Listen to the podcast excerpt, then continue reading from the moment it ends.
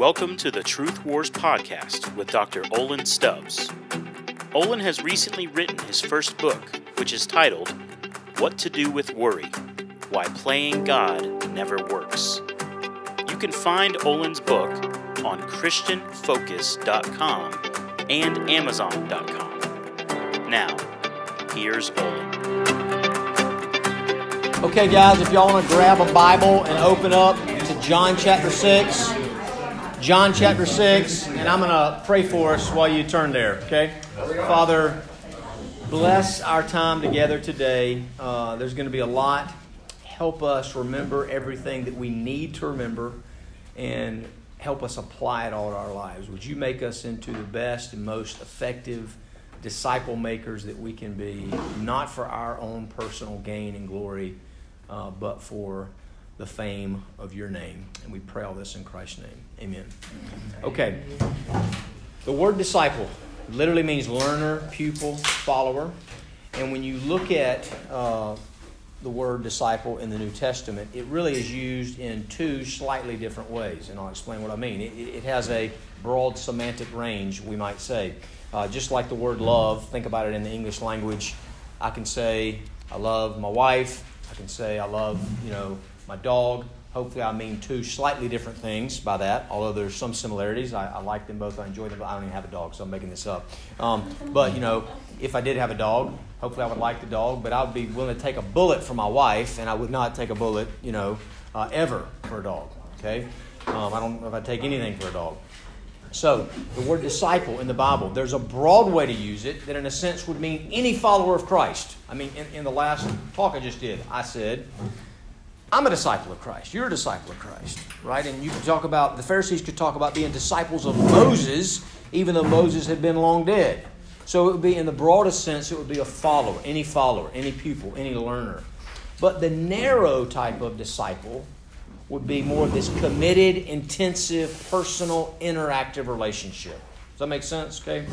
Here's one guy that um, named Bromley writing about this word, okay, kind of an expert on the Greek, and he said, the emphasis here, and he's talking about the narrow use of the word disciple, the emphasis here is not on formal relationship, but on inner fellowship, attachment to a person. The destiny of the disciple is bound up with his, Jesus, teaching by his example as by his word. So these were the people that were literally following Jesus, looking at his example. Now, let me let me just show you one example where this comes out in the Bible. Uh, John chapter six, you know, this is the feeding of the five thousand, familiar with this story. John chapter six, and look at, we won't look at the whole thing, look at verse twenty-four. So when the crowd saw that Jesus was not there, nor his disciples, they themselves got into the small boats and came to Capernaum seeking Jesus. So you see distinction there between the crowd and the disciples. And by the disciples, it almost certainly means the twelve, the committed followers, because they were all in the boat with Jesus. Boats weren't that big, right? These little small boats. But then flip over, it's the same story uh, to the end of the chapter, down to verse sixty. Therefore, many of his disciples, when they heard this, said, this is a difficult statement. Who can listen to it? Okay. And then um, verse sixty-six. As a result of this, many of his disciples withdrew and were not walking with him anymore. So Jesus said to the twelve. See the distinction? They're, they're, the twelve, in a sense, were the narrow disciples. But there was a much bigger group that we would call the broad disciples that were followers of Jesus, but not really, because they bailed out when the teaching got weird. So, that distinction clear? We're going to be talking about narrow discipleship, the focused, intensive, committed relationship, people learning by example. Now, why do some of y'all are like, that was weird. Why did he even spend time making that distinction?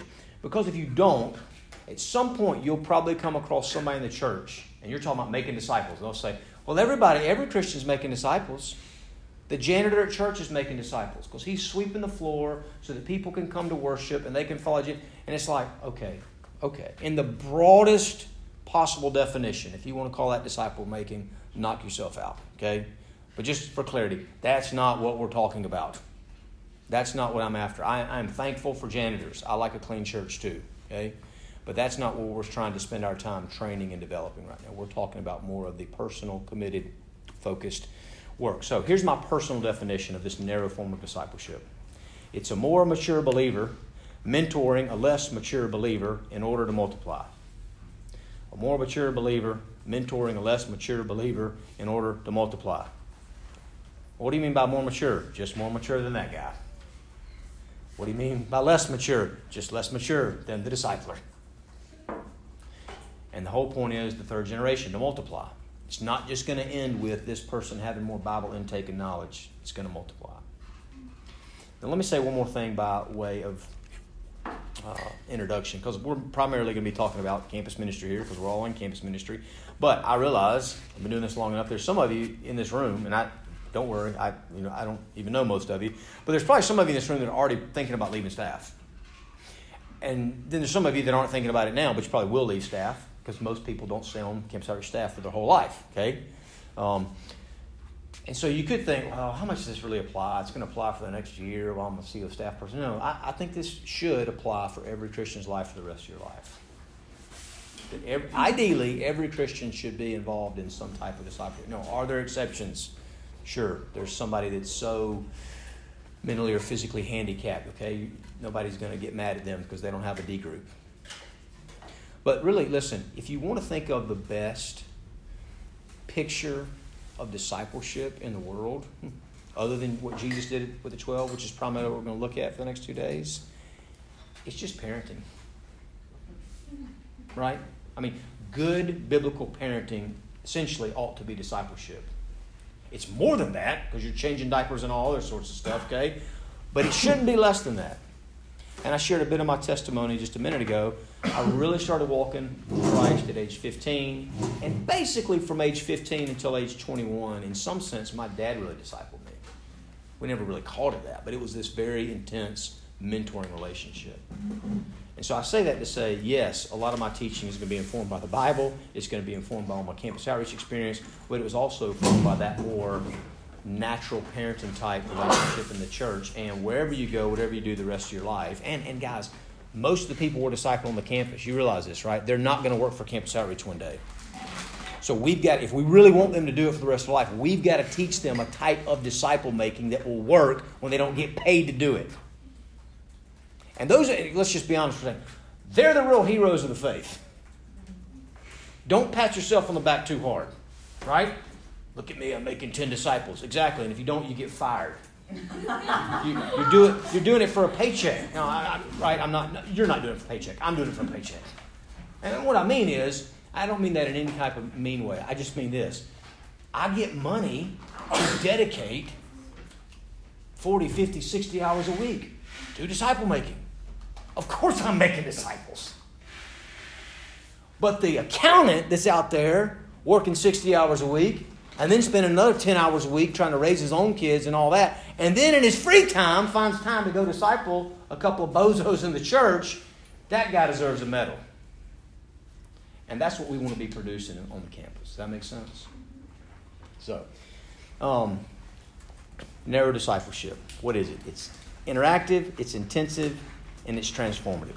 And we're going to start with John chapter one, which is really where Jesus' uh, discipleship group Um, really started. So John chapter one, and we're going to see these principles play out in his life. Now, if you go look at Matthew chapter three, Mark chapter one, it says literally it was like all these people are coming out to John the Baptist to be baptized, to listen to him. Now, so in the broad sense, we might call those people disciples of John the Baptist. But he knew his mission. It was all to point to the Lord Jesus Christ. Um, and Je- it's very interesting. Jesus didn't start his discipleship group in a vacuum. In some sense, he started his discipleship group off of the back of the revival John the Baptist was already leading.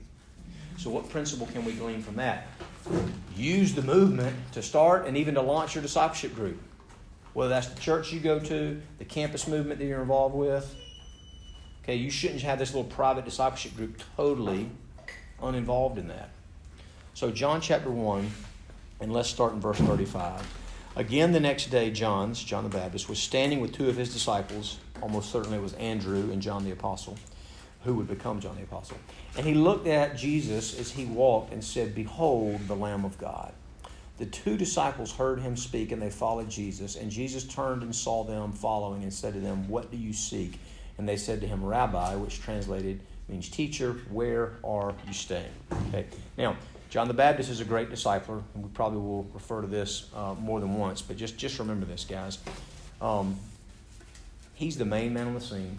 He's having this massive revival, right? God has been silent for four hundred years. There hasn't been a prophet. All of a sudden, there's a real legit prophet, and everybody thinks he's the Messiah, but he's careful to say, I am not, I am not, I am not. Look away from me.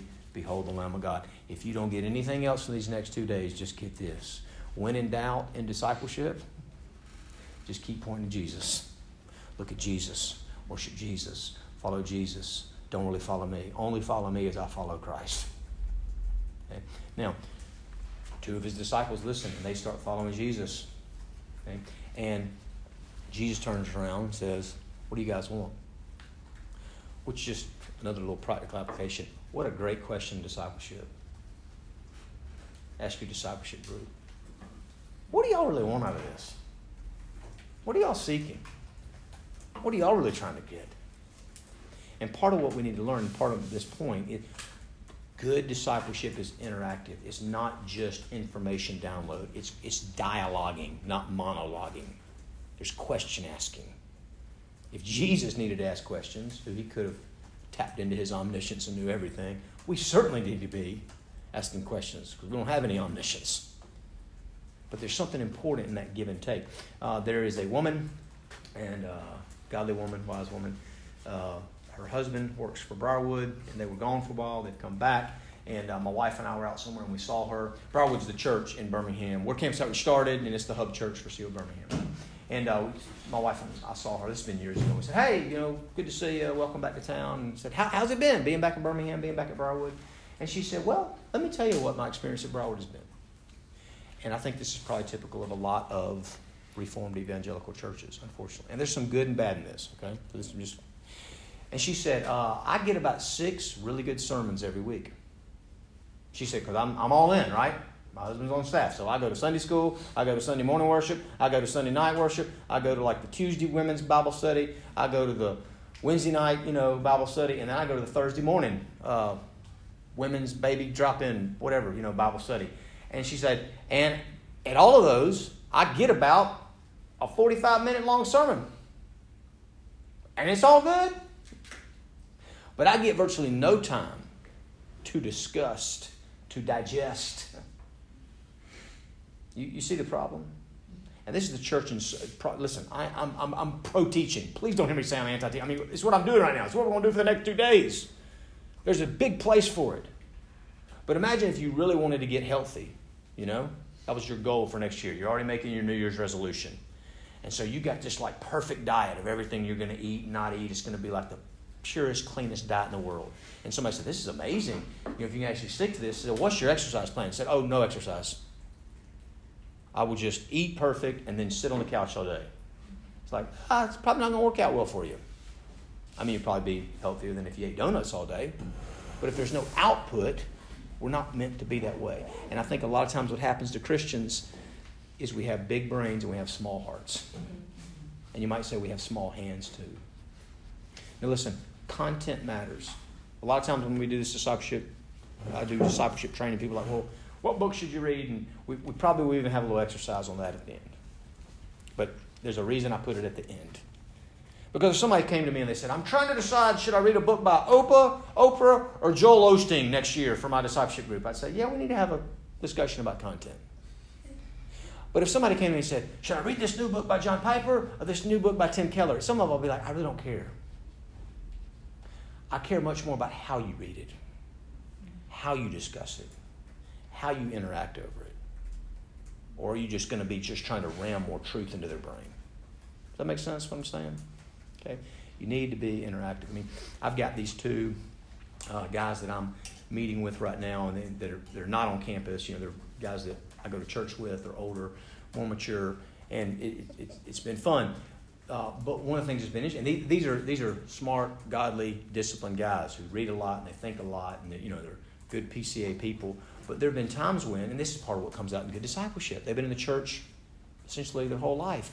But they'll say, we were talking about meditation one day, and the guy said, can you stop and explain to me what it really means to meditate? And we were able to say, yeah, let me just pull my Bible out, and we'll just do it together. I'll, I'll read a verse, and I'll tell you kind of how I was meditating on it this morning. And it's hard to get that as much in an upfront teaching setting. Does that make sense? He had to pause and say, I've heard about meditation my whole life. I'm not sure I know how to really do it. And again, this is the guy that spends his free time reading big books about Jesus and the Bible. Not some dummy. Um, now, how do you choose disciples? I mean, y- y'all know this. We're not going to spend a ton of time on this, but we will talk a little bit. But I love, you know, there's the FAT acronym, faithful, available, teachable. That's not very politically correct anymore, you know. So somebody came up with the FAITH uh, acronym, you know, faithful, available, initiative, maybe, teachable, and then hungry. Hey, listen, I would just say this. When in doubt, if you can only choose one thing, choose the hungry people. Choose the hungry people.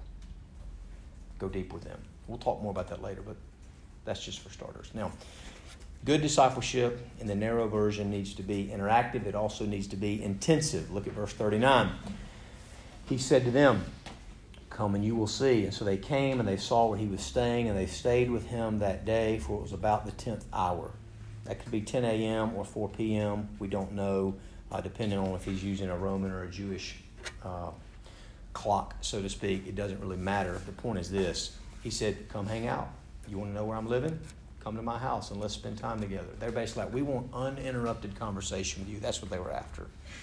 It was intensive. It was going to go deep. And they re- they remembered the exact hour when they first got to hang out with Jesus. And they hung out with him for hours. Okay.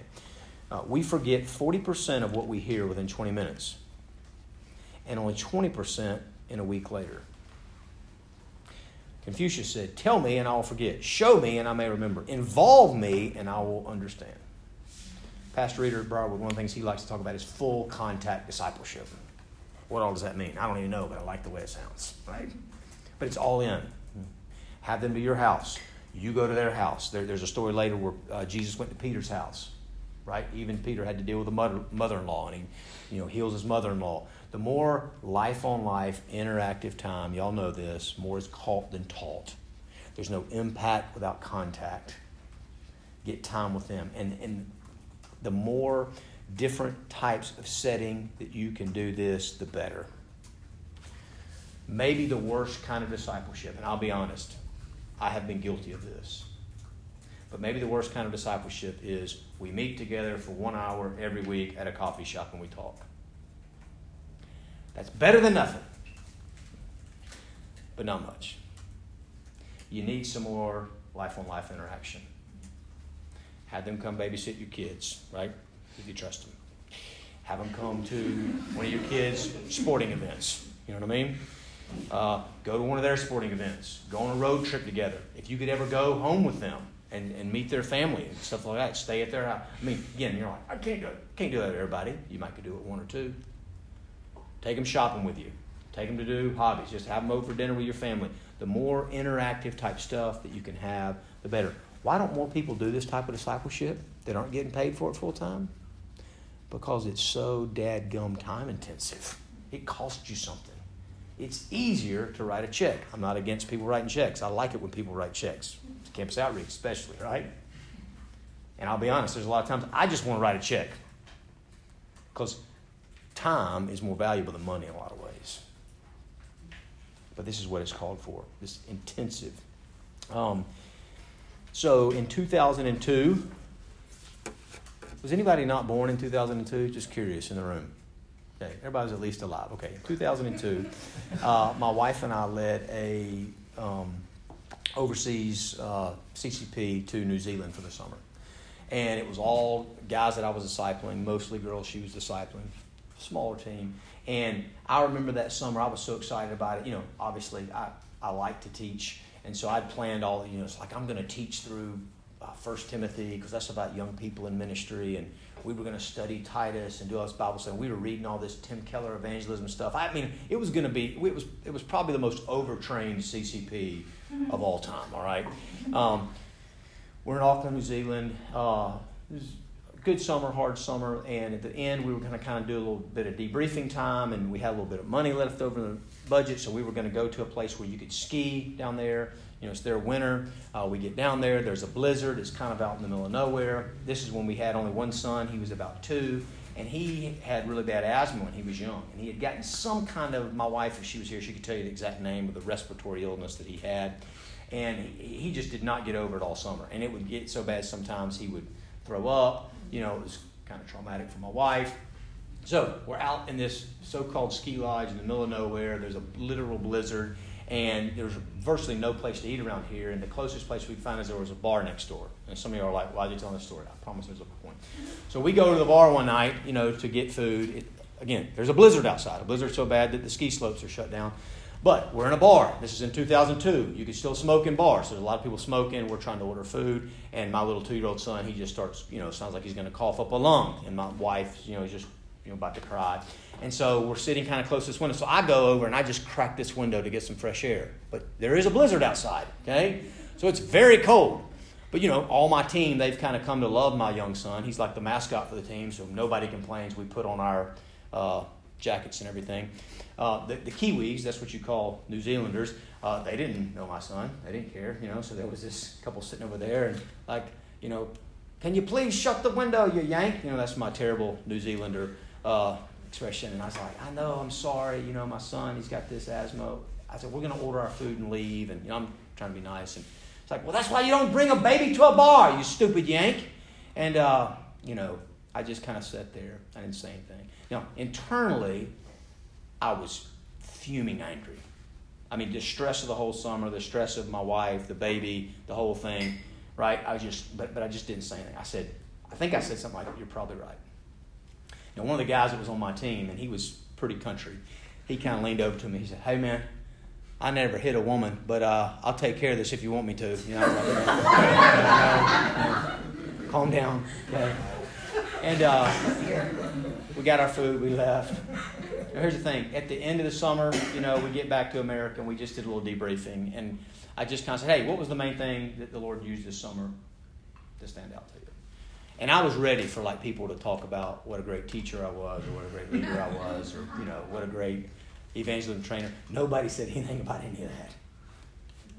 But probably two or three people said something like, hey man, the way you responded to the lady in that bar, that was amazing. No way I could have kept my cool. Now, you can't plan that. You understand what I'm saying? At the beginning of the summer, when I was doing all my preparation about what Tim Keller book we were going to read, I wasn't like, if I can get my son to have really bad respiratory illness, and we can get into a blizzard in a bar, and a woman can yell at me, and I can respond really cool, that's going to be awesome. Moore's caught and told. Life on life. I told y'all, I grew up in a godly family. And uh, my mom and dad really tried to do family worship. And we were a Baptist family, you know, and an Armenian Baptist family at that. So it's not like we were in like the homeschooling reformed people that do catechism and all that, right? And they were just committed. So they, they were they were they were trying to do family worship, and they would try all these different ways. And I remember at one point my dad bought the entire Bible in comic book form. I don't know how he got it, but he did. And he'd like try to read it to us first thing in the morning. And we'd be like trying to eat our Pop-Tart, you know, and wipe the sleepies out of our eye. And be like, Dad, leave us alone. I mean, but basically he tried all these different things, and none of them seemed like they ever went well. And one of the things he did is he got these things, some of y'all may have heard of them, uh, by a guy named Bill Gothard. They were called character sketches or something like that. And it would tell like a Bible story, and then it would also tell a story about an animal that supposedly illustrated the same characteristic as King David in the Bible or whatever. Okay? And he would try to read to those to us. In bed. Now, here's one that I remember. Uh, the, I, I don't remember the Bible story. I remember the, uh, the animal story. That there was a young man and his parents gave him a bat as a uh, pet. Why? I don't know, but they I guess they did. And uh, and the boy had a box fan in his room, and he figured out, you know, bats have some type of internal sonar, right? Okay. And again, some of y'all are like, where's this going? Hang with me. And the boy figured out if I turn my box fan on low, the bat can fly through it. That's how fast the bat is. And if I turn the box fan on medium, the bat can still fly through it. But if I turn the box fan on to high, the bat knows not to fly through it. His sonar picks it up. Now, what's that have to do with God, Jesus, the Bible? I have no clue. Maybe something about discernment. But you know, I'm about to make a statement, and some of you are going to think I'm exaggerating, but I promise I'm not. I've spent a lot of time thinking about this to make sure. That is literally the only specific thing that I remember from any of my father's family devotions. Now, I'm not telling you don't have family devotions. I'm sure there's a bedrock of truth in my soul that's subterranean. But let me tell you what does stand out. Every morning that I woke up early enough, seeing my mom and dad read their Bibles. When I'd get in trouble, which was often, they were going to spank me. They'd quote a verse to tell me why they were spanking me. I probably memorized Ephesians six four as my first verse. Right? Anytime there was a decision to make, it's like, well, let's pray about it. Let's pray for wisdom. My dad coming home one day said, I had a weird experience today. I was driving down the interstate, and there were a bunch of convicts on the side of the road, and I thought God told me I need to pull over and try to share the gospel with them. So I did, and then a sheriff with a shotgun came and chased me out of there. You know, or leaving Big First Baptist Church, you know, in Sunday best, and we're driving to the country club to get lunch, you know, and there's a homeless war veteran on the side of the road, and Dad's like, I'm going to pull over and see if this guy in the wheelchair wants to go to lunch with us. And we're like, no, Dad, please don't. You see what I'm saying? That, that's what changes people's lives. Those impressions get pressed deep. Okay. It's got to be interactive. It's got to be intensive. It's got to be life on life. It's got to be transformative. Okay. What do I mean by that? Look at verse forty.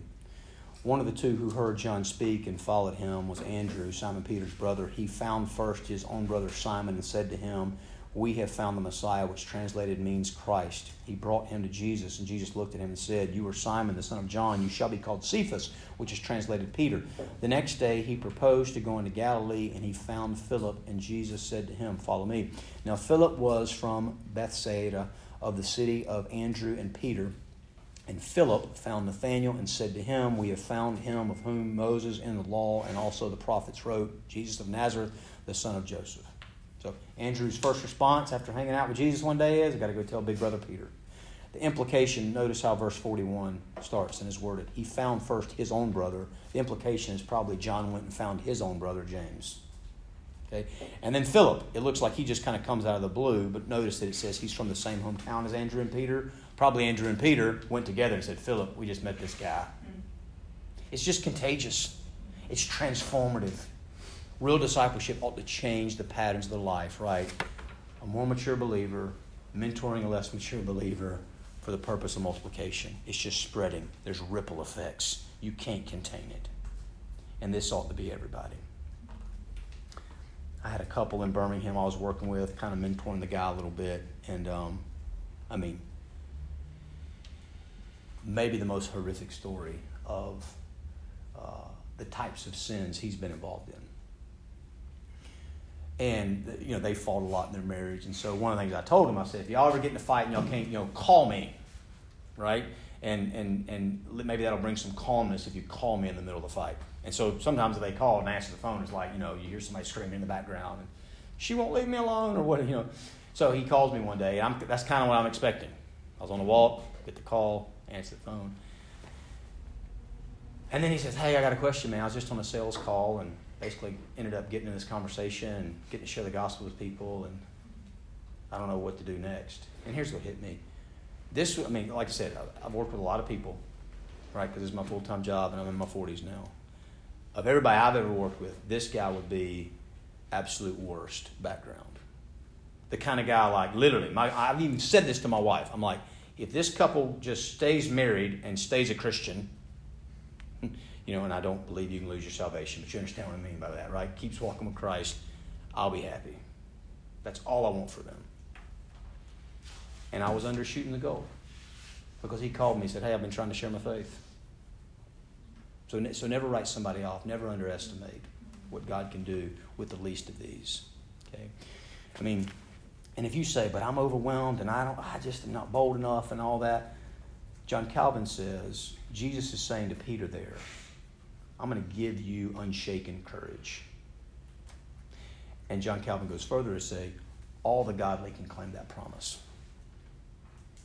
Jesus will make all of us into rocks of unshaken courage if we let him. Okay, so... Um, like Paul, like John the Baptist, we need to be saying to people, follow me as I follow Christ. Point past yourself. If you point too much to yourself, they'll learn your strengths. They'll also learn your weaknesses. They'll become a little mini-me of you, the good, the bad, and the ugly, and you don't want that. So always be pointing past yourself to the sacrificial Lamb of God who takes away all of your sins and will take away all their sins. Right? We're not just following God, the Creator and the Master. We're following our Savior. And so when we fail, when we're lazy, when we blow it, when we try and fail, when we fail because we don't even try, there's still grace, there's still mercy, there's still freedom, there's still joy, there's still intimacy, because this is not a performance-based relationship. And so whatever you do in your discipleship, keep Christ at the center.